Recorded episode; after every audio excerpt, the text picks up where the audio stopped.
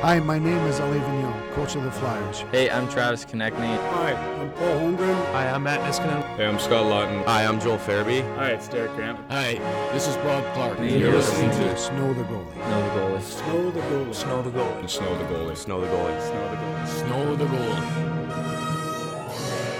Oh, yes, ladies and gentlemen, the first place Flyers. Oh, baby. We get to go into a week knowing that your team, your town, the orange and black, the Philadelphia Flyers are the top seed in the Eastern Conference. They're going to go and they're going to smack the crap. They're going to smack the Quebecois out of the Montreal Canadiens, Le Canadien de Montreal. Yeah, whatever. And now we are here to break it down. It is the All Star team. I know it's the postseason. We're going full All Star. We've got Anthony Sanfilippo. We got Colby Cohen. I'm here. Follow everybody on Twitter. We've got at Snow the Goalie. We've got at Ant Sanphilly, at Colby Cohen 36. Gentlemen, welcome.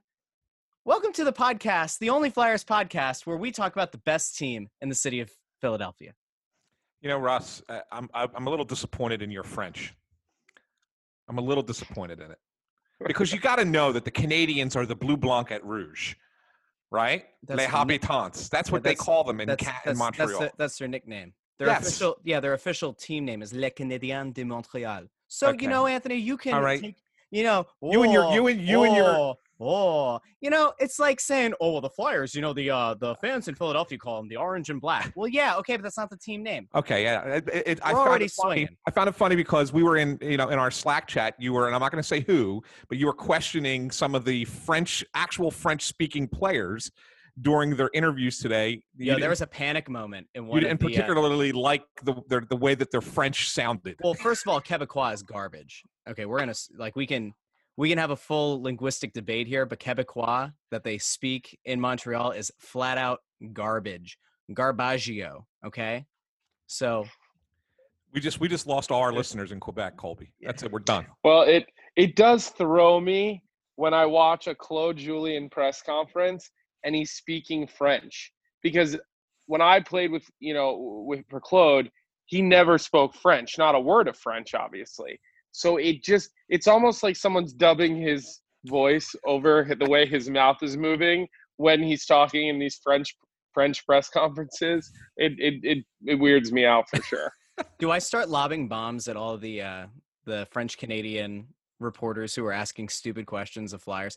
Th- Like There's nothing worse. I got to be Let- honest, and this is Oh, where I'll side with you. There's Thank nothing. you. There's nothing worse than the mul- the, the t- having the two different media at a game. And Colby, I don't know if you if you had an opportunity to experience this yourself, but you know you get the English media and you get the French media, and then there's the there's the scrum, and you're having the interview, and you're asking a question, and then they, you know the French media like kind of bully their way in and ask a question in front of you in French that you have no idea what the hell's being said. Well, that's you don't know who's answering what and then you go to ask a question back in english and it might be the same question that was just asked and you can see the player kind of roll their eyes and like oh my god like he just answered this he just answered this in another language and i have no idea so yeah i'm not a big fan of the multilingual press conference I thought that was gonna be a moment that Colby was gonna like hate on French.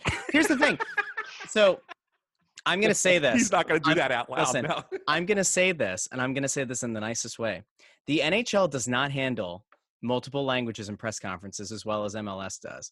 How do I know? Oh, here we go I'm- with the I'm- soccer I'm dead. No. I'm dead serious because when when I ask a question in Spanish, or when one of the other reporters from like um, the local Telemundo channel ask, there's a translator on hand, and they have that moment so that nobody loses it. Now, granted, translation is very is very tricky, and you lose a lot of the nuance.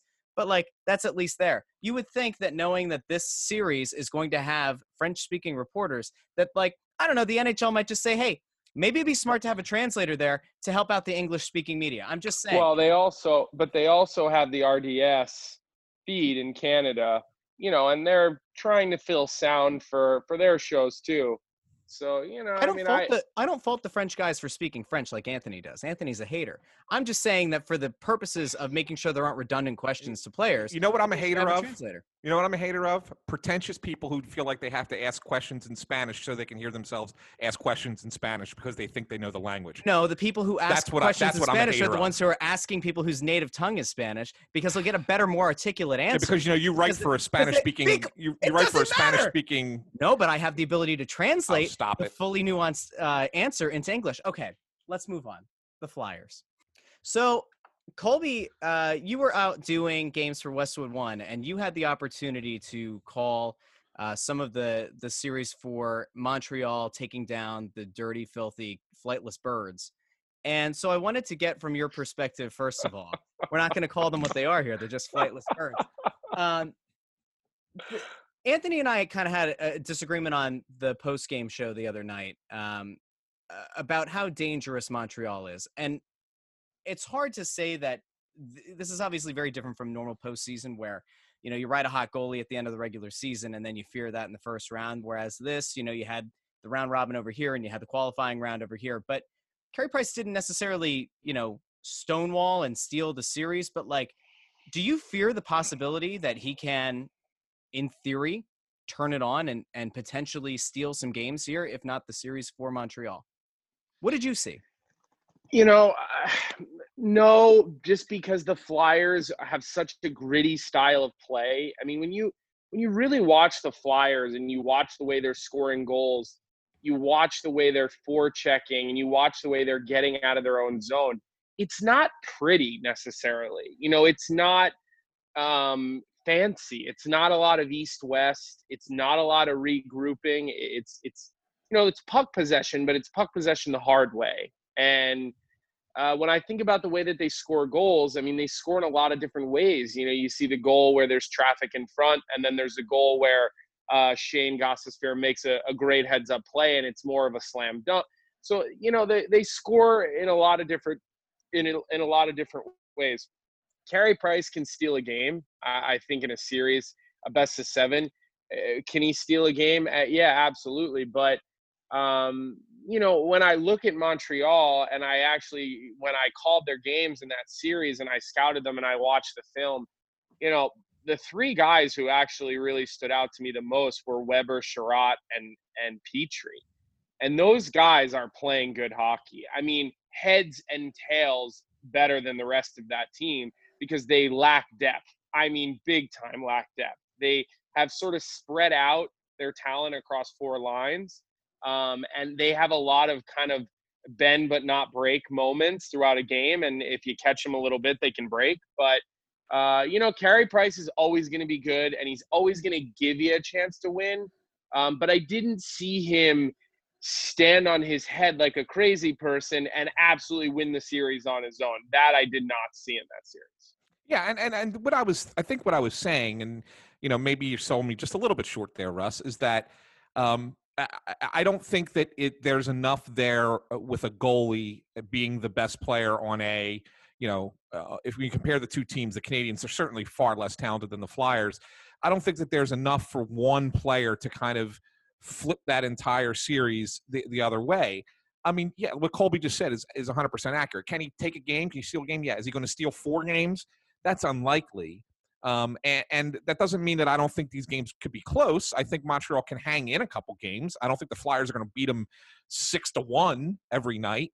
But I do think that the Flyers are, are a superior team. They have a superior superior talent, a superior system, um, and therefore I think that they're going to win win the series. When I say easily, I mean five games. You win four games to one. I think that's a pretty easy series, even if a few of those games are close. So, I mean, I, I, don't think it's a long series. I think that's kind of what I was saying. And I, uh, Colby, I, I, you know, you agree with that, I would think, right?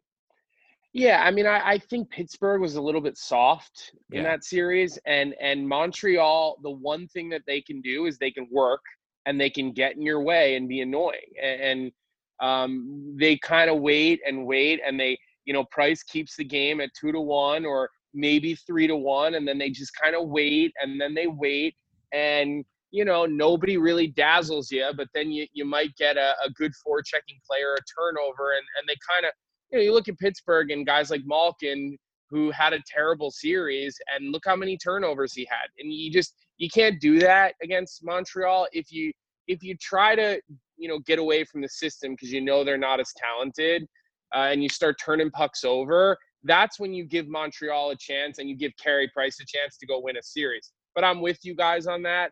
I just think that the way that the Flyers are playing, and I don't mean their momentum, I just mean the way that they get up and down the ice and the way that their habits have evolved uh, and the way that, you know, I, the way that they beat Tampa, although you know that game was pretty even, even though they they both had their moments in that game. But you know, I talked to one of the defensemen from Tampa Bay after the game, and just I, you know, I said to him, uh, what like you know what ha- like what was the game like for, from your perspective and he said you know the flyers have just simplified things so well. The way that they're using the boards to get out of the zone they're d to d that's a wrap. I mean they they just don't hold the puck. It made it impossible for tampa to forecheck. I mean they you know it, when when they see or if they see the flyers again later in the playoffs tampa and i know i'm getting a little off subject here um, they will change the way that they forecheck and they will be needing to go down the walls more. And, you know, most teams are usually forechecking through the middle and then they're pushing out towards the walls. And that's the reason that the Flyers were able to really take advantage, never gave Tampa a chance to forecheck, where Montreal is going to try to like, they're going to sl- try to slow you down. They're not going to come aggressive.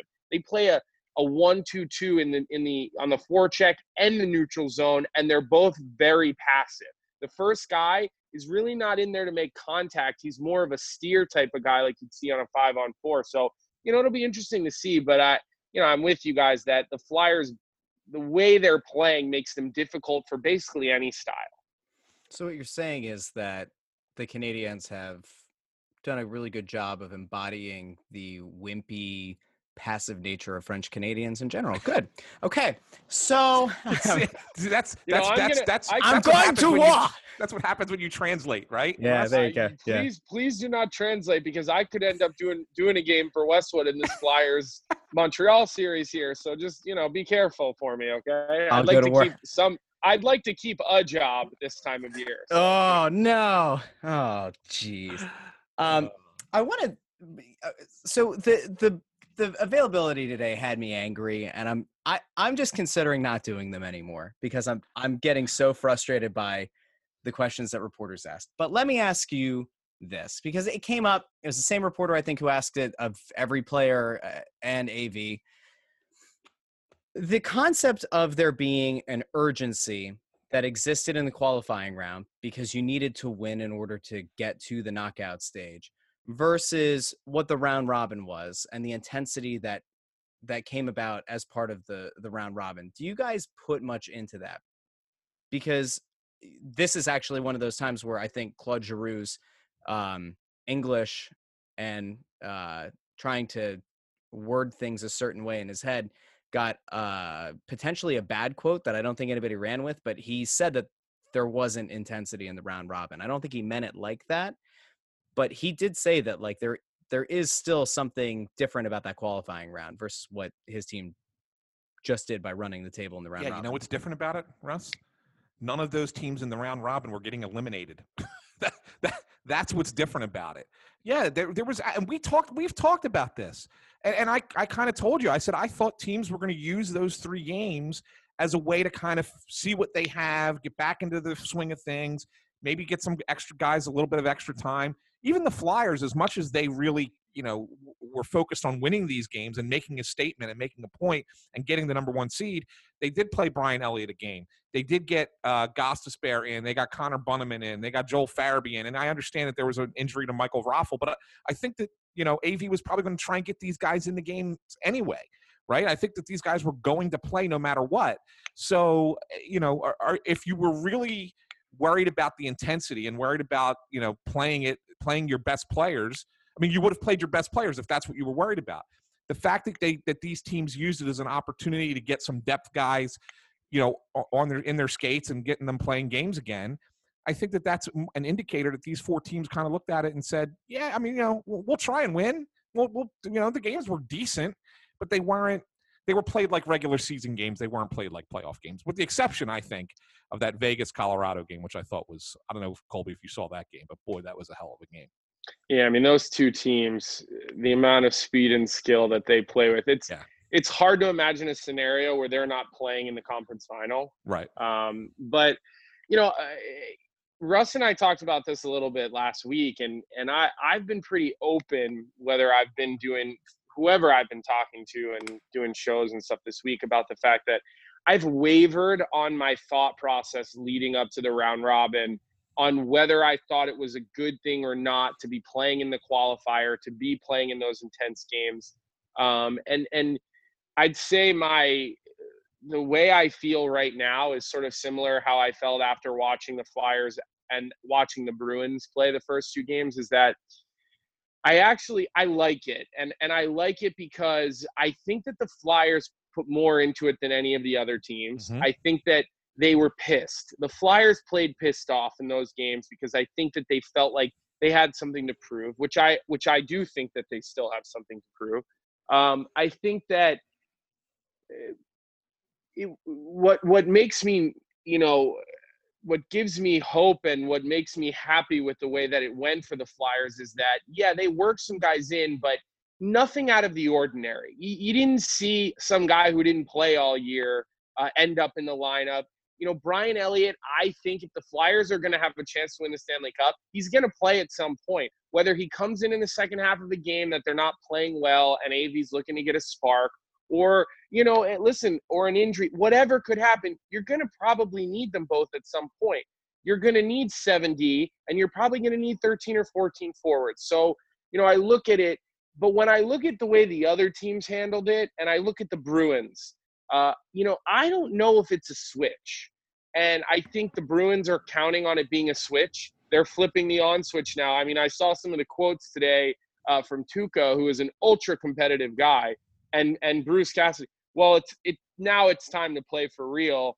Like they're going to turn on a switch. And you know, I've been on good teams, I've been on bad teams. There is no switch. When you're playing really well, usually on a winning streak, uh, you towards the end of the winning streak, you stop playing well, but you still win a couple of games down at the end. But the problem is, is you think you're just flipping that switch on and you're ready to go. It just doesn't work that way. And the fact that the Flyers got those extra practice days, which I'm sure were planned very carefully with certain drills that are conditioning type of drills, they can work on their special teams. You know, all that kind of stuff I think will compound because you know, realistically, we still got two months to go on this thing, right? I mean, it Yeah. feels like they've been back playing now for weeks and weeks and weeks when it hasn't really been that long. So, you know, I, I liked it for the Flyers. I didn't necessarily like it for some of the other teams. St. Louis didn't really play all that well. The Bruins were bad. I mean, I don't think the Bruins will lose their first series, guys, but it wouldn't shock me because I just don't believe that you flip a switch in this game. I, I just don't. Well, I think Carolina's going to give them a hard time. Carolina's a good team. I just don't like the goalie, right? I mean, I don't like the goaltending situation there. But I, you know, Hamilton's coming back, and and they got some good talent up front. I think Svechnikov's taken that next step with that team. Um, so I think the Hurricanes can be a can, they can be a, a dangerous team for the, for the Bruins. But I just again, I think if, if you're going Tuukka versus Peter Mrazek, I Yeah. it's, But The it's advantage Peter is still Mrazek every gotta day. go to Good, yeah. Yeah. So I just don't think it's a switch though, and I Yeah. think that the way that the Flyers handled this, you know, they are relatively a healthy team. Nobody's 100% healthy right now. Nobody. They all started healthy, but after two weeks, nobody's 100% healthy. Mhm. Um, they're relatively healthy. The right guys are ready to play. They're getting the other ones, or maybe a game or two in, whatever.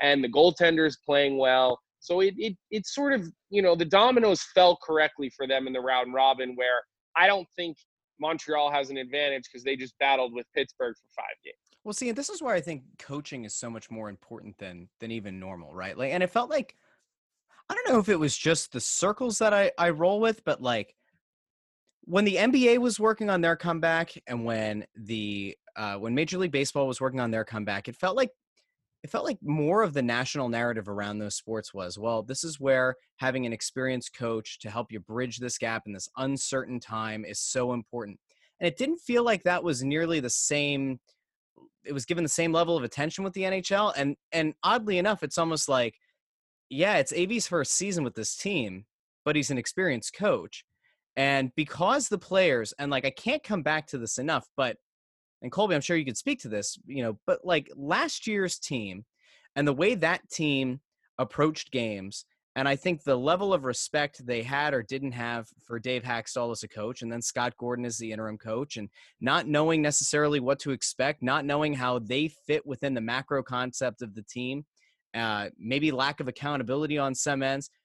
There were so many question marks around the team last year that now when you look at this and you listen to guys who are vets in this league or guys who are, you know, rookies or in their second year, everybody seems to know what to expect from Alain Vigneault in practice, what their role is specific, you know, eh, for themselves and what their line, and what their role is relative to the overall goal of what the team is. And so I feel like those are all things that kind of play into the Flyers' favor that, you know, some other teams might not necessarily have as that same kind of advantage. Do you see something like that, you know, playing a, a, a positive role for the Flyers in this weird time? Well, I mean, when you start with Montreal, they had Alex uh, in the lineup the other night, and he was his first ever game in the NHL. I mean, they're still playing with their lines. They they're they're you know 12, 13 forward, 14 forward. Uh, they're to be determined. You know, they're you, you look at the Flyers and you know who their 12 are. Now there might be an injury that, uh, or you know, or but they know who they are. Everybody understands their role, and and you know that's an important thing because when you're a player on a team who maybe doesn't agree with the coach, but the team is winning, um, that's when you just do what your role is. I, it happened to me in the American League one year in Providence when we were on like a 12 or 13 game win streak. And, you know, I got put on a pairing uh, that was more of like a defensive pairing. And they were going to test me out to see, you know, it was like my third year in the league. They really didn't know what to do with me. I wasn't putting up big numbers. So they're going to put me as a defensive guy. And I was not happy about it. I had to go play against the other team's players. I got pulled off the ice for the power play. It really pissed me off. But we won almost 13 or 14 games straight. We were first in the Eastern Conference. And so it's hard to argue with that. It's hard to mope about that. So you really just have to be a pro. You really just have to grow up and do your job and show up and work. So, you know, the clarity around roles, you know, Anthony, I just I think that's a huge surplus for them. Yeah, it's interesting that you say that, Colby, because it was one of the things I just wrote about in my last story, and I was going to ask you. I mean, I expressed my opinion. Like, I looked at this team and said, Let, us just imagine Voracek's good to go. I mean, he's game time. He practiced. They're still calling him a game time decision, but let's let's say he can play game one. Who comes out of the lineup? I mean, because you know, does Farabee stay in? Does uh, JVR stay in? Does Connor Bunnaman stay in? And I think it really kind of depends on what roles Alain Vigneault and his coaching staff feel need to be filled. And like I like like to me, if you if you're looking to replace Michael Raffl, who was probably going to be on your fourth line, I think Connor Bunnaman probably fits this lineup better at this point in that role on the fourth line than Farabee would. And then the question becomes, okay, well then who fits better on that third line with Derek Grant and Nick Aube-Kubel? Is it JVR who has not looked good and I know doesn't really fit this system very well? Or do you put the kid Farabee in there after he had a nice game uh, uh against uh, Tampa? Yeah, I mean it's it's they definitely have some position battles going. There, there's no doubt. And the other thing too is is I don't think Michael Raffl is going to be out for like a crazy extended period of time. No, he's not. Um, my my my understanding of that situation is that you know he's he's probably not necessarily day to day, but I don't think he's more than a week to week type of situation. Right. Wait, hold on. I'm, looks- I'm, I'm sorry. I'm sorry. Breaking news. Breaking news. The Philadelphia Inquirer's Flyers writer just said that Westwood One claims that Michael Raffl will be back within a few days. no, no, that that's certainly not what happened. But I just, you know, I you you you obviously don't hear anything about what's going on, and and it's just I get the sense that I, I don't think it's a long term thing for Raffl. I think we'll see him back and I think he's an important piece. I mean, right. I know when those when those first original lines kind of came together at the end of phase four or whatever, his you weren't sure if he was going to be in the lineup uh, on that line. They were talking about whether it was going to be him or Farabee. Now, Alain Vigneault is always going to start with veteran players. Mm-hmm. He is always going to start with veteran players, and he's not alone. It's the playoffs. You go with guys that you know have done it for years. You're going to give them the leg up.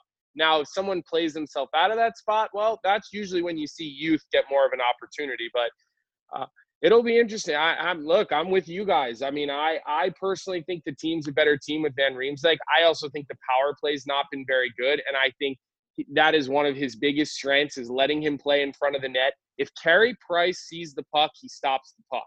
He needs somebody who's big and who's gonna make his life annoying. So if it's not James, it's gonna have to be someone. And mm-hmm. um, you know, it'll it'll be. I mean, I'm I'm anxiously awaiting to see what the lines are, and and obviously Av said today he's no longer going to share with everyone what the lines are. So uh, we'll all be trying to watch whatever shots of warm up we get and uh, figure it out for ourselves. See, I, I think the JVR thing is is something that you know we talked about last week, but you kind of wonder how many games he's going to get, and and if if AV and company go into this series and and they also are in agreement with us that this could be a short series, short series or shouldn't be one that goes seven games, do you use this series as a way to try to get JVR going? So that later on when you really need him in the postseason he's feeling better about himself he's feeling confident maybe he starts riding one of those you know those patented jvr streaks where he just goes incredibly white hot and then all of a sudden he looks like this dangerous $7 million a year guy or do you worry that like maybe he doesn't fit in the role that they kind of need him to play right now and like you you feel like you get better energy out of a joel farabee in that third line role and you just kind of wait and see if there's an injury, and, and that's where JVR goes back in. Like I don't know.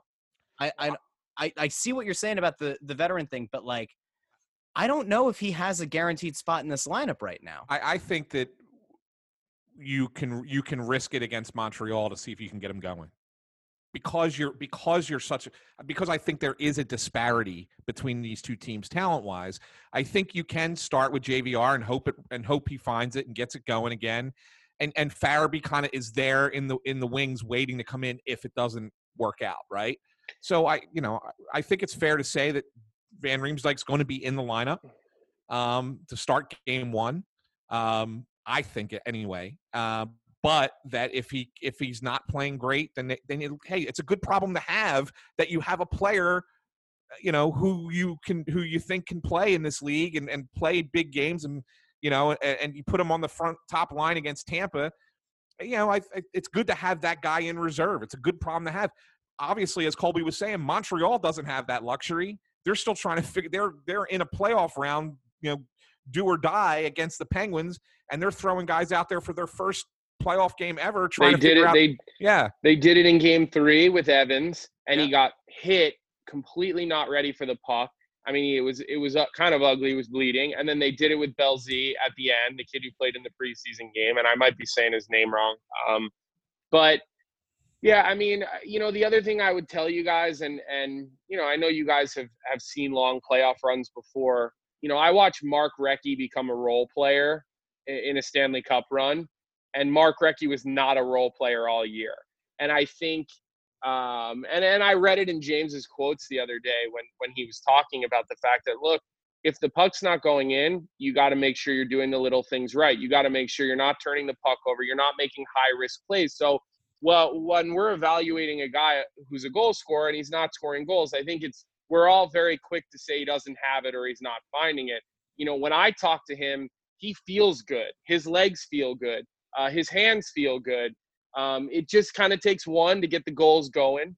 Uh, but I just think that, you know, come playoffs, you're going to see guys down blocking shots that wouldn't be blocking shots. I mean, when, Mhm. when a team has a chance to win and not just make the playoffs, we're not talking about a couple years ago against the Capitals when you just, I mean, it was like David versus Goliath. We're now talking about a team that is the odds on favorite with Vegas to win the Stanley Cup. It could change quickly, but that's where it is today, right? I read that somewhere. And so Mhm. that you know, guys are going to be blocking pucks with their faces if they need to. That is, I mean, you will sell your soul to win that silver trophy. So, you know, I I, I do. I, I don't think in this situation you need goals, but if you're not getting goals, you have to watch the little things. You've got to watch. You're on the third line. Are you making high risk plays? Are you getting the puck out? Are you getting it in deep? Are you getting it on the forecheck? Those are all things that you can control. And so that's what we're just gonna have to wait and see. So what do you think about the defense, the third pair defense then? What's he going to do back there? You know, I look, I Sanheim left the game early, right? Yeah. We, I guess we really don't know. Is is he a hundred percent? I mean, he know, came back. He came back, but you know, it's. Uh, I, I mean, obviously, you want him healthy. Look, I, I'm a, I'm a Gostisbehere fan. I I think his offensive, you know, I just I I love his offensive instincts, and I I really actually thought he had a good game the other day. Now He I did. didn't watch the whole game completely close. Um, I, I- was around a lot of people. I didn't have the sound on, so was I wasn't able to like completely focus on the game. But what I saw is a guy who is playing with urgency Mhm. and serious compete. And when you do that, your mistakes don't look as bad and the good things seem to happen for you. And we saw the two goals against Tampa, which I mean that tho- those those are two major goals. Obviously, um, makes a good read on the one, makes a good confident play with his glove, and then gets it on net with the other. You know, he- can the other guys back there do that? Yeah, probably. Those we got some. There's some other good skilled defensemen back there, but um, you, you know, I'm going to be honest with you. I don't know what I would do. I, I really don't. I'm glad I don't have to be the one making that decision because you've really got seven capable guys. Well, it's Mhm. clear. I don't know how you guys haven't thought of this. You uh, just put Ghost on the fourth line. Stop it. I'm not serious. I'm not serious. Did Westwood I'm not One serious. report that too? Yeah, they they reported it. I'm, Leave I'm- Westwood I'm one out of this, would? Unbelievable. Unbelievable. I can't believe it. No, Uh, no. I think no, we should, one, you know what, we should play, we should send it to that reporter though, and we should Yeah. ask him. We'll bring him on the Zoom call, and if he There can you go. figure out how to unmute himself, four months into a pandemic Stop and not it. being able to figure it out. Yeah, and, uh, it. Set tonight. No, no, I thought, I, and I thought Ghost played a great game too, Colby. The, the only play, and it happened in, I was it the first period, Russ? I think it was the first Hmm. period.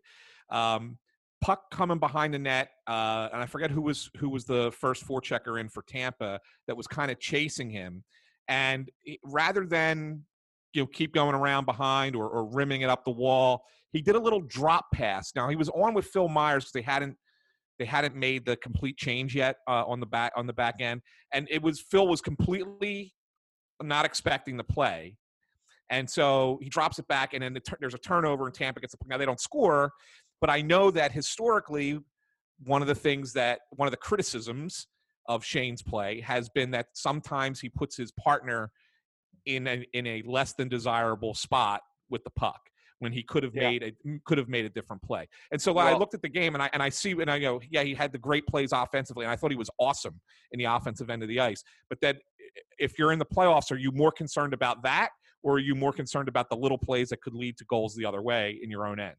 Yeah, I think it's a balancing act. And, you know, I watched Tampa Bay really closely this year.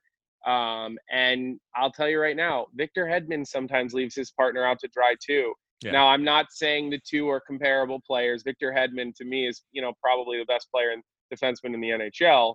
Uh, but, you know, the high risk guys, they they have their moments. And is Shane's leash shorter? Yeah, because of what what transpired this season. But I also think that um, the manager, I think Chuck Fletcher, who you know is has more of a history with the college players, and and he's a college guy himself, and you know, kind of you look at some of the, the moves he's made in his career. You know, you see a lot of American players, defensemen. You know, these guys have track records, and I, I think he's in Gostisbehere's corner, mm-hmm. probably more than AV is.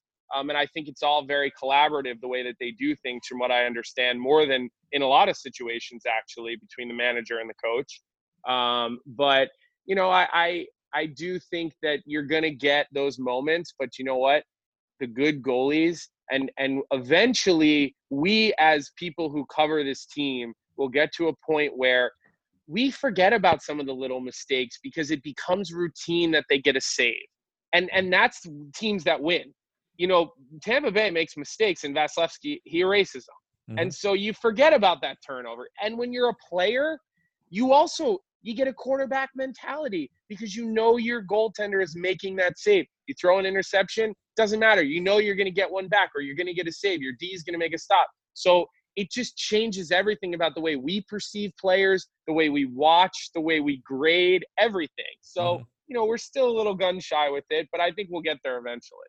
It is interesting though. Like I, I, again, it kind of comes back to how does this team, from an organizational standpoint, view this series? Because if you think that Shane played well enough in that last game that you want to roll him out again and, and give him a shot, you've got to think that that's not going to be the thing that'll cost you. And so, if you want to see if you can ride the hot streak and see if you can kind of get his head on straight, and like I said this on the last show, I think I said it on the post game show, but like Shane Gostisbehere's biggest problem, his biggest enemy is himself. And when he gets in his own head and he starts overthinking, that's when he starts making bad plays. And he's at his most dangerous when he rips that puck on net and it is on net. When he's not overthinking it and starts pulling it four or five feet wide like he did last year, which is a big part of why he was out of the lineup, he's got to be dangerous in getting the puck on net. And if he does, and he's feeling confident in himself, then all of a sudden there's this whole new dynamic to what this team can bring to the table. Now, I do wonder, like maybe he ends up in this lineup for game one.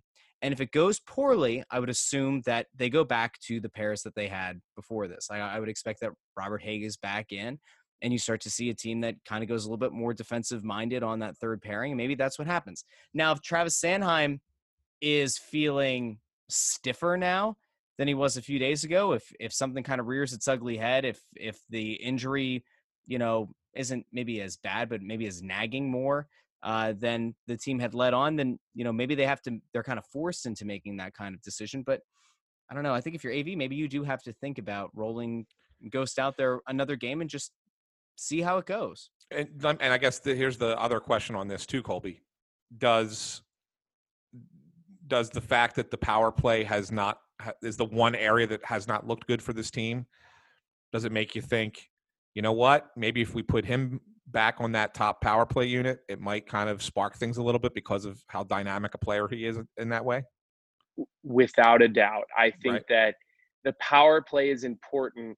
What did I see today? I saw something today uh, where, oh, you know what it might have been? Oh, I heard it. Okay, I heard it on the radio today. A caller called in um, to one of the radio shows, one of the sports shows, and just said, "You can't win without a power play. You can't win the Stanley Cup without a power play." And look, the power play is very important, but uh, I, I I sat in the press box for four rounds uh, of the playoffs. I watched our team win, and I watched us go 0 for about 4,000 through the first two rounds of the playoffs. We did not score a power play goal in the first two rounds. And This is Boston 2011, right? yes, Okay. not one goal. We we won in seven against Montreal, and then I think in the second round You swept the Philly. Flyers. Yeah. and there wasn't a power play goal. And so it's not the be all end all. You need your power play to get going. Montreal's power play, by the way, has been terrible.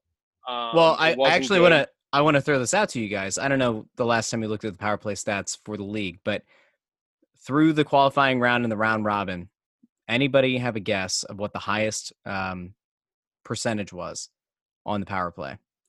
We're talking teams that played a maximum of five games, Russ, right? Yeah. What was the highest percentage? 25. No.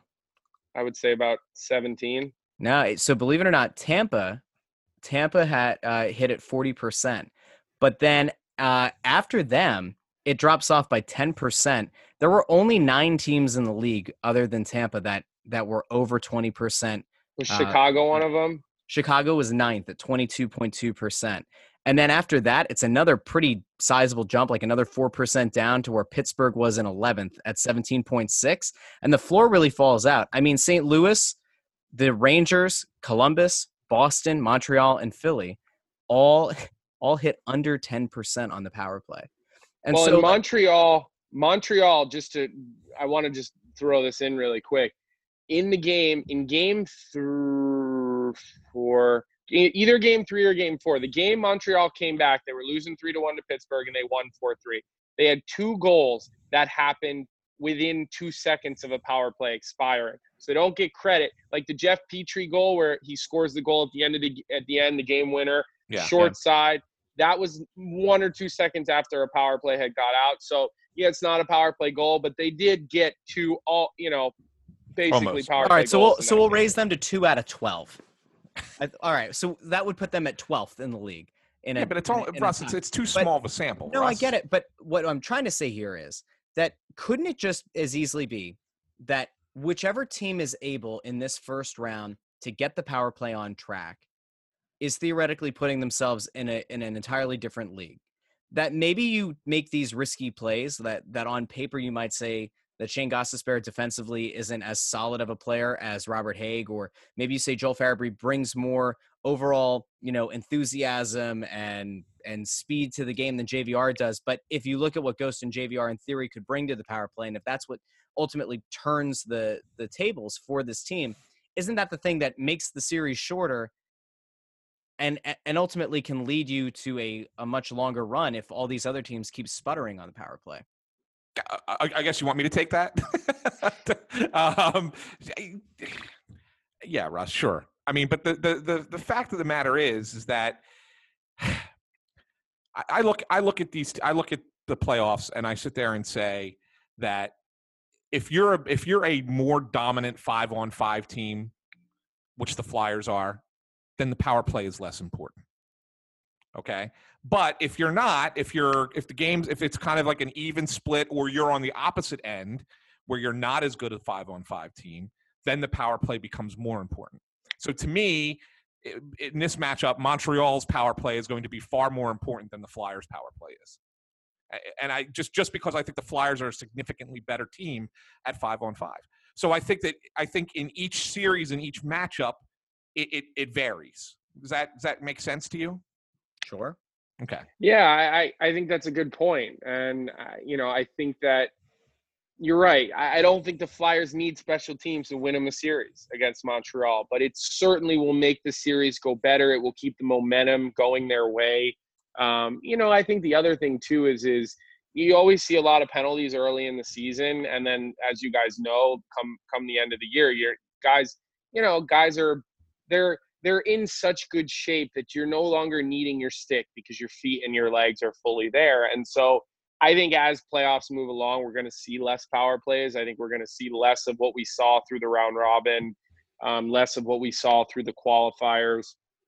Um, but yeah, I mean, I, I, you know, I think certain guys are are special guys on the power play, but I, I believe that AV is a very, very when he looks at and it's not just AV. I've I've you know I've had some conversations with different people throughout the years where I went, wow, really? Like you guys are looking at it that close? You know, talking to like um, you know a friend of mine who was a, an assistant GM in Buffalo, no longer with the team, but you know they they're they're looking at this matchup player for player, line for line. So you know they might think they may may look at Montreal's projected lineup and they may want more speed on the back end, and then Shane goes. You know, we will really never we'll have our guesses and we'll have what we think but you know they're looking at it so in depth and and i and i i think av is when it comes to you know not necessarily in line matchups but i mean line up matchups um, i think he's very analytical with that from with his eyes. I believe he looks at these other teams and relies on his coaching experience relies on his memory bank and obviously film of what he's seen of other teams and he he will run through it and think about the fact that okay you know in the bottom six of montreal's lineup they got a couple of guys who can move a little bit they got byron uh, they've got Kotkaniemi, you know, who plays on the, you know, they've got uh, Domi and Weise on the fourth line. You know, neither guy is going to blow you away, but both guys get up and down the ice well. So, you know, he's going to, you know, tonight we want to go with a little more speed. So we want we want a guy like Oscar, and oh, and by the way, he helps us on the power play. So you know, I think he he does a lot of that, um, and especially you know these two coaches have history, Julien and and and Av. I mean, they've replaced each other. Um, I, I'm pretty sure Av was the co was the coach when uh, they fired Claude, and then Av took his job within minutes or something. Mm-hmm. I mean, he you know, the, the French guys kind of like replace each other and then one fires and they hire the other one. So you know, I think a lot of that factors in, and and the, I wouldn't call it line matchups. I would call it more lineup matching, um, and and the way that they're dissecting rosters to get a certain outcome. I, I think that they're very um, not necessarily numbers analytical, but they're very uh, performance and and sort of like what they know they're getting out of players analytical. I'm going to take that what you just said because I think that you what you just said was spot on, and I want to just take that and, and look at it big picture NHL wise. You know, we look at this at the way that these series went in this first round, and, and we're basically put 22 teams or 24 teams into a situation where, um, you know, they're just going to start playing again, and for most of them, they're going to play in a five game series that determined their season. And somebody was going to advance and somebody was going to go home. And when you look at who won, for the most part, in every situation, you had a really smart, experienced, analytical coach. Maybe Chicago, the only one that doesn't fit that mold. But I think that every other series, it just seemed like that that that that, that kind of coach was The what, chess game. the chess game coach was what won out in Yeah. in these short series. Well, and I just want us to all be really clear when we're talking about them being analytical. We're not talking about pie charts. Correct. I just Uh-uh. want to make sure. Oh, No, no, we, want- uh, you know me. I'm not. I'm Yeah, I anti. know. I know. I, I'm not saying they're not looking at it, but they're not picking a lineup based on that. Correct. When we're saying they're being analytical, I'm with you. The moves Tortorella made, are you kidding me? Right. I I mean, he and I'm not even saying that Keefe did a bad job. I'm not. I'm not. You know, uh, throwing bricks at Sheldon Keefe. Right. Um, I'm just thinking that John Tortorella is experienced and a veteran guy, and what he did with those goaltenders, okay, the way he he played those chess pieces with those goaltenders, the way he played the chess pieces with Gerbe on the fourth line and Foudy, whatever. I mean, that to me was was very impressive coaching. Um, the way he was able to keep his team's temperament through a roller coaster, very impressive. And you know what? You, you know, there's a lot of people who are blaming Mike Sullivan for what happened in Pittsburgh. I don't see that. I Right. personally don't see that because when you have a team full of guys like he has, the onus goes more on players. Correct. Um, But- but- and But when you look at it, but when you say that, look at what Montreal. Look at Montreal, and you got to give Claude Julien credit, right? I give him a ton. right. because he put a game plan in place and he made the neutral zone impossible for Malkin. I mean, the amount of times Malkin was circling back and he got that full head of steam, and nobody was like necessarily knocking him on his ass, but just getting in his way just to break his stride and you know, what, I mean? making it just a little harder for a guy like that. Yeah, and that's what Montreal's going to do. Uh, you know, and and to be honest, I, I kind of they're you know they're kind of a a, a, a poor man's version of the Flyers. I mean, seriously, the way that they want to play simple hockey, I mean, they're just nowhere near as skilled, but their philosophies of wanting to keep it simple, D to D, get it up to the wingers, get it in their hands. Those are the guys that are making a lot of money. Get it to your forwards. Then your goalie saves the puck when they when he when he needs to save the puck. So it's it's it's somewhat similar, not exactly, but somewhat. The Flyers are much more aggressive in the way that they attack and the way that they forecheck but there's definite similarities between AV and Claude the way that they want to when they go the way they want to go. Mm-hmm. So then I guess now's the time. Now's the time. It's the best time. It's the right time. What's your prediction for the series? Well, I'll go first because I'm. I've, I think I said it at the very beginning. I think the Flyers win this series pretty easily. Um, I'm going to pick them in five games. Um, like I, you know, like Colby said at the beginning, you know, Carey Price. Maybe he takes one game. Maybe he can steal a game for you. Um, you know, but I don't think it's going to be the first game of this. I think the Flyers are going to take game one uh, on Wednesday. So maybe Carey Price gets two or three, one of those in there. But I think the Flyers are just a, su- superior team. They're playing the right way. They have so f- they don't give up goals. They you know it's not just it's not just Carter Hart the way he played. I mean, think about it. Brian Elliott played a game against Washington Capitals, only got 17 shots. That Washington offense was only able to generate 17 shots on goal, and not all of them were high percentage chances. So the Flyers team defense is is significantly uh, better than Montreal's offense by a, by a wide margin. I, I don't see how the Canadiens can score enough to, to to beat the Flyers, except for maybe a game. Um, I think the Flyers take this pretty easily. Yeah, you know, it's hard to argue against anything you said. The only my only hesitation with with just agreeing with your prediction is that, you know, I watched their last series really carefully and even when they were winning the series 2 to 1, I still I still was ready to bet on Pittsburgh to win the next two. I really did. Like I just I I just didn't I, I counted them out all Mhm. every step of the way, and they proved everyone wrong. Now they played well, but I just think Pittsburgh didn't play well. Like I don't think I think Montreal played well and had was part of the reason, but I don't think Montreal smothered them to death and made it, you know, impossible. I just so so yeah, you know, I hate making predictions, um, but yeah, four to one sounds sounds right. W- wouldn't shock me if it was four to two, just because how many times in a playoff series do you trade wins the first two games, Right. um, and then you you go to the next place and you even you trade wins. But yeah, you know what? I, I think the Flyers are the superior team. It's the one versus twelve matchup for a reason, and uh, I wouldn't be surprised to see the series go four to one in the Flyers' favor. This game's going six, and uh, the Canadiens are going to win. I'm going to tell you why. What? The Canadiens are going to win because hungry dogs run faster. And they. no, I'm just kidding. I'm just kidding. No. You're the worst. I think You're it the is gonna. I do think it's gonna go six. I do, um, and I think there are a few factors that are gonna kind of play into this one.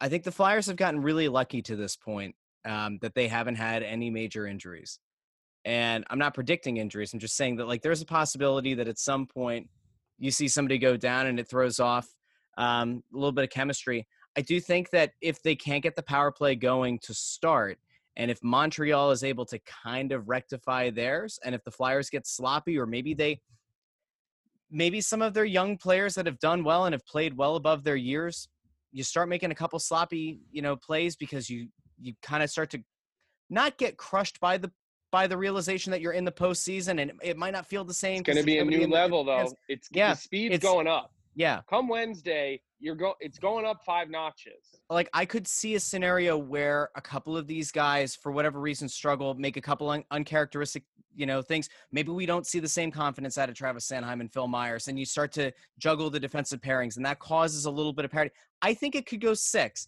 I don't think it's going to be necessarily a, a series that we'd look back on and think, in the grand scheme of things, wow, that really pushed the Flyers to, you know, eh, you know, go and reach down deep, dig down deep to pull this one out. But I do think that like Carey Price is good enough to steal one, and I think that there's a possibility that the Flyers youth can play against them just a little bit, and it costs them a game. But I do think they win. I, I, if the Flyers, let's just say this: if the Flyers don't win this series, this one goes down. I don't care that it's in the bubble, and I don't care that it's like under all these weird circumstances. This goes down as a massive disappointment because there is the sliding scale of expectations that can happen in a given season. We came into the season saying that like it was possible that you know, Anthony, what'd you say? Fifth in the Metro was totally a plausible thing for this team. You saw them turn it on, and like this wasn't a momentum thing. This team is clearly good. If they if they choke in this first round, this goes down as a massive disappointment. There's no way about like there to me. There's no other way about it. And I'm the Yeah, negative. just- and I'm the negative one, right? I just, I, I, I, you know what, guys, and and you know, a lot of people are talking about the fact that Giroux hasn't scored, and but you know what, you watch Giroux play, he's playing good hockey. He is. I don't care, he hasn't scored a goal. He is playing good hockey. He's making things happen with his feet, with his hands, with his stick.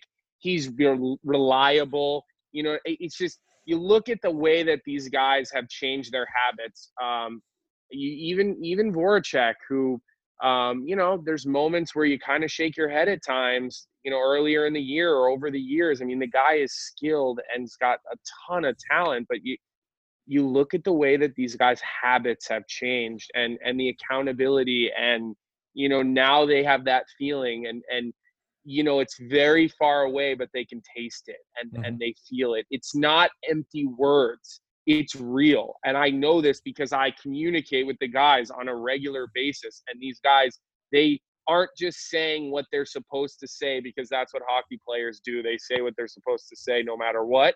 They truly have a belief in that room. This is the year. And, you know, they've got the right group of veteran guys, uh, whether it's Giroux or whether it's Nate Thompson, who is going to be a very important player during this playoff run. And people will hear me say that and they will roll their eyes and think that I'm an idiot. They're pointing. That's- they're actually opening up the uh, the binders of the pie charts right now to show you. They can, they they're gonna have they're some. gonna they're they're gonna go past the couple of pages that said that uh, Ivan Provorov is a third pair defenseman who can't help on the power play, and they have to go past those pages a little bit. But They'll write about. They'll write a couple. Right There's there. there's a two thousand word uh, screed in there somewhere to tell you why Nate Thompson is is not helpful. He he he. I took a lot of a, a lot of uh, flack on Twitter when I when I when we when the Flyers first made that trade for him because of how you know I openly was was praising the move. Uh, this guy has played deep in playoff runs before. He was on a Tampa team in 2011 that went to the conference finals. He's played for Montreal. He's been around Claude Julien. He brings a lot of veteran leadership and presence to this team that things we will maybe never see on the score sheet or with our own eyes, but they're important things. And um, you know, it's it's a I'm excited. I really am. I'm glad the playoffs are finally starting. Uh, I'm I'm really just like I'm kind of anxious to see like you know now that you're you guys you know you we know like it's going up a few notches. I mean Mhm. the intensity, the speed, the physicality, because it's going to look like normal playoff hockey. It, it's not going to look different because there's no fans. I mean we've it's been proven now through the through the qualifying games with whether it was Vancouver and Minnesota. They couldn't get through seven minutes without someone spearing someone or throwing a Jason Spezza throwing off his gloves to try to stay. Are, I mean, are you kidding me? Yeah. It's it's going to be good, and I'm excited. Yep. So, um, there's one thing that we didn't do on the last show that we've got to do, and that, of course, is make Anthony smile with a five star review. And they and Colby, I mean, I'm actually going to tell you that there's there's something about you in one of these that uh, we're going to Get have. to- out, really? Yeah, I know, because you know, Colby was. I don't remember if he said it on the show, if he said it to me off the show, but he's like, you know, it's just every once in a while you like to hear something nice, because you know, Twitter's kind of a cesspool, and so so like sometimes it's nice to hear a good thing. So, um, here we go, gents. This is time. Uh, five star review from Sea Flyers fan L. I think that says. Uh, great insight, five stars. Russ and Ant really work well together. Tons of great info about the team. One of the best hockey podcasts. And now it's time for Colby as we get to the Lee C five star review of the day. All right. Uh, Capital Punishment Podcast. This was another great podcast. Great analysis by Colby Cohen. He brings it every time with pinpoint pinpoint comments on the play of the team, as well as his evaluation of JVR and Ghost. His evaluation of Phil Myers was also good. I'm hoping Ghost gets to play on Saturday to help the power play going. Do you put JVR on the second line and move Laughton down to the third line with Grant Nabe Kubel? I'm not sure you want to break the chemistry of Laughton, Hayes, and Konecny yet. Remember, all the coaches. Remember, all coaches have players they get on for players' individual motivation or just motivate the team in general. Great job, guys. Continued success with your podcast. That's the Lee C five star review. Colby, look at that. You got a little bit of love. How about that? It's it's rare, and I, you know what I need to do? I need a sign that says I'm from here and grew up a Flyers fan because I, I feel like, you know, people just think I'm this total outsider who like, what am I doing around this team? And you know what what I think people fail to realize is that I mean, I- my entire youth I spent watching Eric Lindros, John and Mikael Renberg, and and Eric Desjardins, and Chris Therien, and and I mean, I was devastated when I was at the draft and uh, the Flyers had the I think 23rd pick, and you know I was still sitting there, and I mean I truly thought that was going to, and the debt I was more. It wasn't that I didn't get picked in the first round. It was that the Flyers skipped me at 23 after all of the meetings we had, and they stayed. It was it was devastating to me. That's all I ever wanted was to Right. play here, and uh, as a kid, it was all I did. I sat in school every day and I came up with what the line should be that night. I mean, it, it- so um, I think I just need a sign to remind people that I'm from here. I grew up here. I grew up a Flyers fan. You know, my whole career, whether I was playing against the American League team or watching or whatever, I always followed the Flyers and always had my eye on them. And I always, you know, secretly hoped that phone call would come where I'd get traded. You know, so every now and again to have someone say something other than that um, they want to punch me in the face, which is the pretty normal one. It's you know I'll take it. I'll take it. Hey, Colby, you, need, you know what you need to do is you need to get yourself one of those Delco hats, right? With the little Not where the, the, the. Pennsylvania with the little star and it says Delco on it, right? It's- To, it's to let people know idea. where you're really from, where you really I where mean, it came you know, came from. I'm not going to pretend like I grew up in South Philly, but I did grow up in the suburbs, and I Right. You know, I I went to Roger Neilson's hockey camp my entire youth. I would spend weeks on end out in at his place in Lindsay, going to his hockey camp. You know, my my mom drank out of the cup in the 70s because you know she was very close with the Snyder boys at the time because they were in school together. So Right. you know, it runs deep for me and and for my family, and and you know, I just don't think people are quite aware of that. You know, Right. the, here's what the problem is, Colby. People don't realize this, but they tend to like people who aren't from here, who then go on to have long careers and act like they were always from here. That's mm. how that's how the city works. Stop it, Russ. It's absolutely how. it oh, works. come on. Some of the Stop people it. who have had the longest success in like Philadelphia sports media, most of them are from New England, and yet people are like, "Oh no, no, he speaks." Most of them are from New England. I can he- think of he like understands. two. He I can I only know one, and it's because he's just the best guy. I mean, I can think of two you know, from New England. Who else is from New England besides Angelo and Al? We'll talk. We'll talk off the. uh yeah, the- I don't know. I- And Al. I mean, I love I love Al. Yeah, I he's great. do love Al. Oh, Al's and you know what?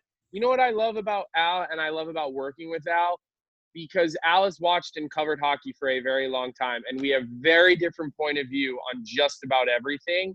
But what I like about Al is that he sort of challenges me to look at things a little bit differently, and where we probably don't always see the same play the same way. And Bundy and I don't either, by the way. We see the same play very differently. I feel that Al really will challenge me to look at something in a different light uh, or think about it from a different angle, maybe, which uh, has helped me in my ability to actually evaluate a game and evaluate players. So, uh, you know, he's, he's he's he's the man, Al. I mean, you can't love Al. Yeah. So The other guy, I don't know. so here's what uh here's our last thing for the uh Wait, wait, the- wait, wait, wait. What? Before you have the before you hit the last thing, I have a I have a quick rant. I have a quick rant. Oh boy. The the draft lottery concluded tonight. Yeah, yeah. I knew you the draft lottery concluded tonight, and big surprise, guys! The New York Rangers won the lottery. I, did you? Did, uh, did either of you watch it? Did either of you see the physical I did. lottery? I watched it. All right, Yeah, right, I did. Colby, tell me, tell me if I'm nuts. Okay. Now I'm sitting there. Now they've just for in case people didn't see it, it was done like the old, um, uh, like the old P- Pennsylvania lottery used to be done, where they would have the the machine with the ping pong balls, and they were all bouncing around, and then you push a button, and then the air thing sucks one of the balls up to the top, right? So that's how they were doing it. So they had all the balls in there with the logo of the team in there, and we're watching it, and they're zooming in, and it's taking forever for the guy to push the button. And like a ball would get close and then it would drop back down and another one would get close and it would drop back down. And i'm sitting there saying to myself is he purposely waiting for a specific ball to get into that cylinder to push the button to suck it up? And we had talked previously uh, about that we had said that there's one that there's no way that this lottery doesn't go one of two ways either new york or pittsburgh and i thought new york made the most sense because the league needs New York to be to do well, especially coming out of this COVID situation. Um, you know, they have a nice young team. They made a couple of nice moves, uh, you know, to get a couple of players. I- think they're building in the right direction. This only helps expedite that a little bit further. I, you ain't going to convince me otherwise. I think this one might have been a little bit fixed. I'm I, I'm not. A, I, I know you can't it. go that way. no, I watched it, and it was funny how like each time they pulled a team's ping pong ball out of this little poker chest thing that they had, they asked Gary Bettman, "Can you confirm that this is the logo of such said team?" And um, I, I yeah, I don't I don't think that that's. I'm not a conspiracy person. As Oh, soon as it happened, though, I texted uh, David Quinn, who's the coach, and I said to him, "Not a bad day to be the New York Rangers coach." And he he kind of gave me the, yeah, it makes the the fact that we just laid an egg for a week and embarrassed ourselves a, a, a little bit more tolerable. And uh, and I said to him, like, have you seen the kid? Ha, um, you know, what is he the real deal? And he said, they tell me he's the real deal, which means, you know, he probably has has heard about the kid, but I, I don't think he's he's really seen the kid play. But look, cheap labor for the New York Rangers, who have seven million dollars in dead cap space next year, and TBD what they're going to do with Henrik, who, um, you know, has an eight and a half million dollar cap hit as well. But they're paying, you know, six million against the cap next year for Shattenkirk's buyout. They're paying one three something for Girardi, and they're paying three and chain three hundred thousand on Spooner's cap hit number. So, you know, seven million in dead cap space, which you can't trade. That's a, a that's a first line player or first pair defenseman. So they're going to need to get creative with Hank with with his eight and a half million, but it's certainly going to help them uh, in New York to get to get some uh, to get some cheap labor in a rookie contract. But honestly, I I, I like it. I want to see the division be more like I want the Rangers to be good. I want to see the Flyers and the Rangers start battling again like they used to. Um, so it it it doesn't bother me. I mean, it's- I would have laughed good if it the happened to. Pittsburgh. It's if it would have happened league. for Pittsburgh, I would have been like, "What just happened? Are you really gonna have Crosby? I really?" But you know, it, it was. uh That's good for the league. It's good I'm for gonna- the league for the Rangers to be good. I'm gonna say something that's really gonna upset people. I don't hate the Rangers. And conceptually, I don't hate teams that play in Madison Square Garden because there's something that always feels like a big game when you play those teams. Oh, yeah. And and when you when you talk about what's Great place to play. like yeah, when you talk great about place. what's what's good for the league, a team that plays in Madison Square Garden that happens to play in New York City being good is good for the sport. Mhm. And I and I would rather see the Flyers have, you know, the next decade have the Rangers be this back and forth rival with them then I'd rather watch Pittsburgh. Because Pittsburgh is an inferior city. It's a place that doesn't even have a basketball team. And it's a team that has like a disgrace of a baseball team. And by the way, the Phillies aren't exactly great either, but like there's that. And um, I don't know. I just think that like Pittsburgh fans got a little bit too snarky. They started sniffing the, like I'm, I'm not here for it. New York, fine. You know, whatever. That's fine. I've I've no problem. Colby, I've always I've always said people ask me, and I've been to a game in every city in the NHL except Vegas. Obviously, that's the only one I haven't been to. Where's the Where's the best place to watch hockey? And I I put it at I, I said there's two, and then there's everybody else, and the two are Madison Square Garden and Montreal. And then I don't th- I don't think that there's enough. Did, do you think anywhere else even comes close to those two So as a player? I, I played the last game of preseason. Maybe it was my second or third year in Montreal in a sold out preseason game. Um, it was very cool. yeah. Uh, it was that preseason game where it's it's almost the team plus the one guy, me, who's about to get sent down after. But um, so I, I got to play it, and that was cool because Montreal at the Bell Center, and I don't know what it's called now. I, I think the name's changed, but the seats go up Mhm. instead of back. And when you're a defenseman and you get the puck on the blue line, you feel crowded and you can feel the presence of everyone Yep. because of the way that the seats go. You almost feel like you don't have as much time. Things happen quicker on that ice. Um, so yes, that was cool. It was cool because you know it's a preseason game, and you know I had a 15 person media scrum. Like I'm like, are you guys? Do you have the wrong guy? Like, am I standing in front of Bergie's locker or something here? But um, you know, Madison Square Garden, I never got to play a game at other than I played when I was at BU. We played against Cornell there my freshman and my junior year, and it was sold out. And I mean, I never had butterflies like I had playing in those games just because it's New York. There's just something about it.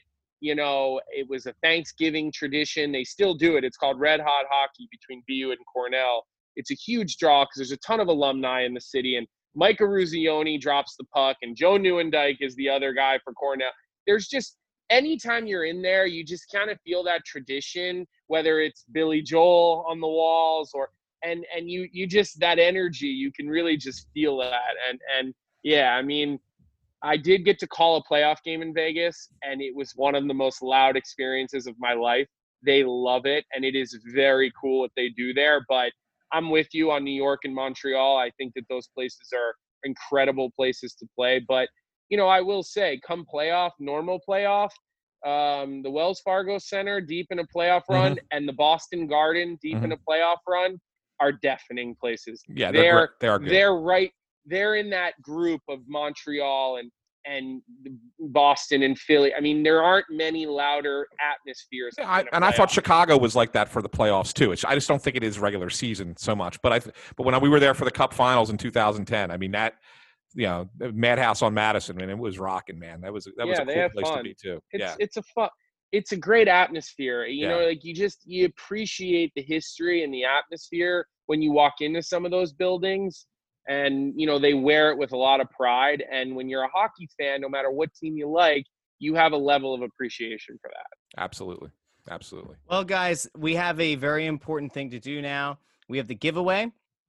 Everybody's name, everybody who entered on Twitter, Facebook, and Instagram were put into the uh, the randomized wheel, and uh, now it's time to announce. We have five winners. There were five shirts, and I will be reaching out to those people via DM probably later tonight. So they might actually hear hear of, uh, from me before the episode even goes live.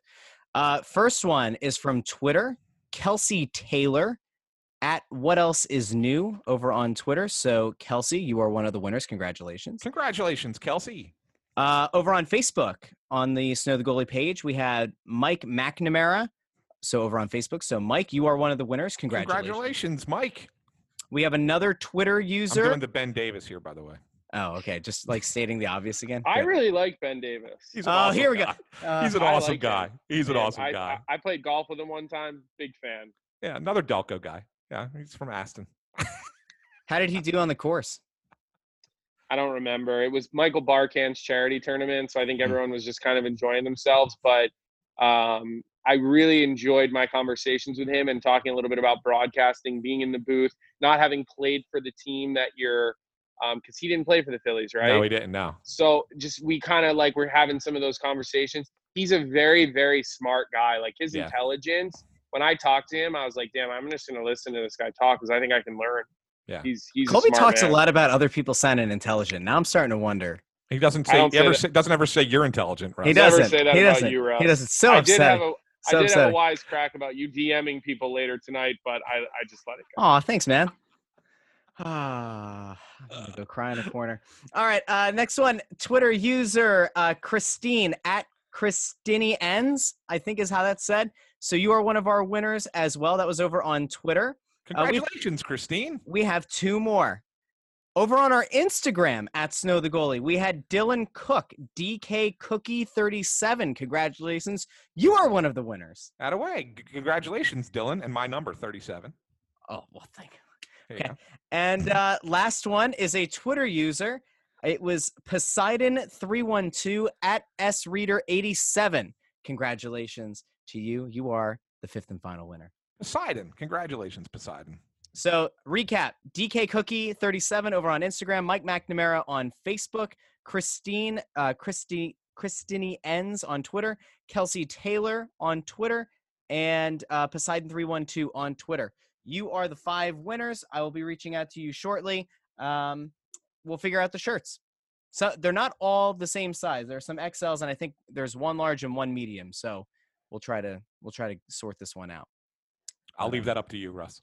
But I do want to say a big thank you, uh, in all honesty, to the Flyers for sending these over. Um, I'm just trying to find the. There it is. Uh, this came from the team. They sent these over, and they said to make everyone aware that the Flyers official playoff merchandise is uh, available for purchase online at shop.wfcphilly.com, or you can go in person to the Flyers team store located out of Wells Fargo Center. They're open weekdays from 1 to 6 p.m.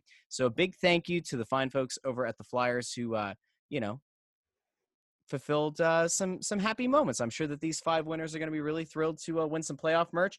try to get out to the mail um, on Tuesday. Hopefully, you know, there's a lot of things going on about the postal service right now, but hopefully they won't be delayed. Knock on wood, and uh, we'll get those out to you by uh, game one or maybe game two. So Yep. Thanks to thanks to uh, new marketing guy Marcus Arthur over there. Him and his team. That's who. Uh, they're the ones who got us the shirts. So I wanted to send that shout out to Mark. look at you. Look at you trying to be nice to people. I don't like it. You, you want me to be miserable again? I'll be miserable again. You're. It's just. It's more. I, I've decided to. I've decided to set to change, Russ, and I'm going to be since you know everything's happy go lucky with the Flyers now. I'm just going to you know aim all my vitriol and anger towards you. That's it. Well, I'll say that I, I well, you know what? If we're gonna if we're gonna you know name drop people here, uh, the first person who fielded an email was Sarah Schwab, and a big thank you to Shannon Rostick, who was uh, Yep. The person who coordinated sending these. I recognize her name from emails, Shannon.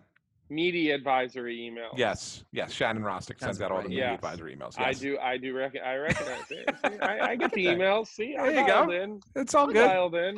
I know who. I know who we're talking. You know, it's on the Flyers, right? Okay, Yes. yeah, There you yeah, yeah, yeah.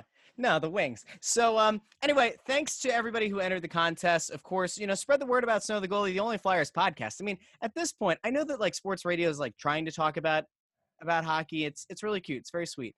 But They've this been is pretty the good. They've, they've been, been okay. good the last couple of days. People Pretty are. I saw you- coming around. I saw you did a hit on uh on the radio. I saw Anthony did a hit on the radio. I criticized radio on Twitter. It's all good. So I will uh, tell you, I what? went on with Dei Lynam on Saturday. Um, Dei Lynam and her dad are big hockey fans. They like hockey.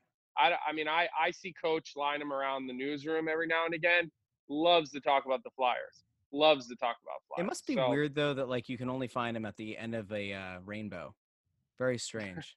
He does have that. that his, that his beard, that going. leprechaun beard that he's got going. I I I Oh. have so many questions. I really Only he could pull that off. Yeah. I, I don't know if he's pulling. Okay. Um, so anyway, thank you to everybody who entered the contest. Don't forget, spread the word about the show. Uh, we're available over on Facebook, facebook.com slash snow the goalie, Twitter at snow the goalie, and Instagram at snow the goalie. Of course, you can follow all of us over on those social media platforms at Ant San Philly, at Colby Cohen 36, at Joy on Broad. Thanks for listening. And make sure you hit the subscribe button or follow if you're on Spotify. We're on Apple Podcasts, Spotify, Google Play Music, Google Podcasts, Stitcher, iHeartRadio, wherever uh, else you get your podcasts. We'll be back later this week. Don't forget, every postseason game, every playoff game, we will be doing the Press Row Show. So pregame, first intermission, second intermission, postgame to be determined, but definitely pregame, first and second intermissions. We will be here. We will be live over on the Snow the Goalie channels and over on the Crossing Broad Facebook page and Twitter account. So for Ant, for Colby, for myself, and for the Orange and Black. Thanks for listening to Snow the Goalie, the only Flyers podcast. We'll talk to you later this week.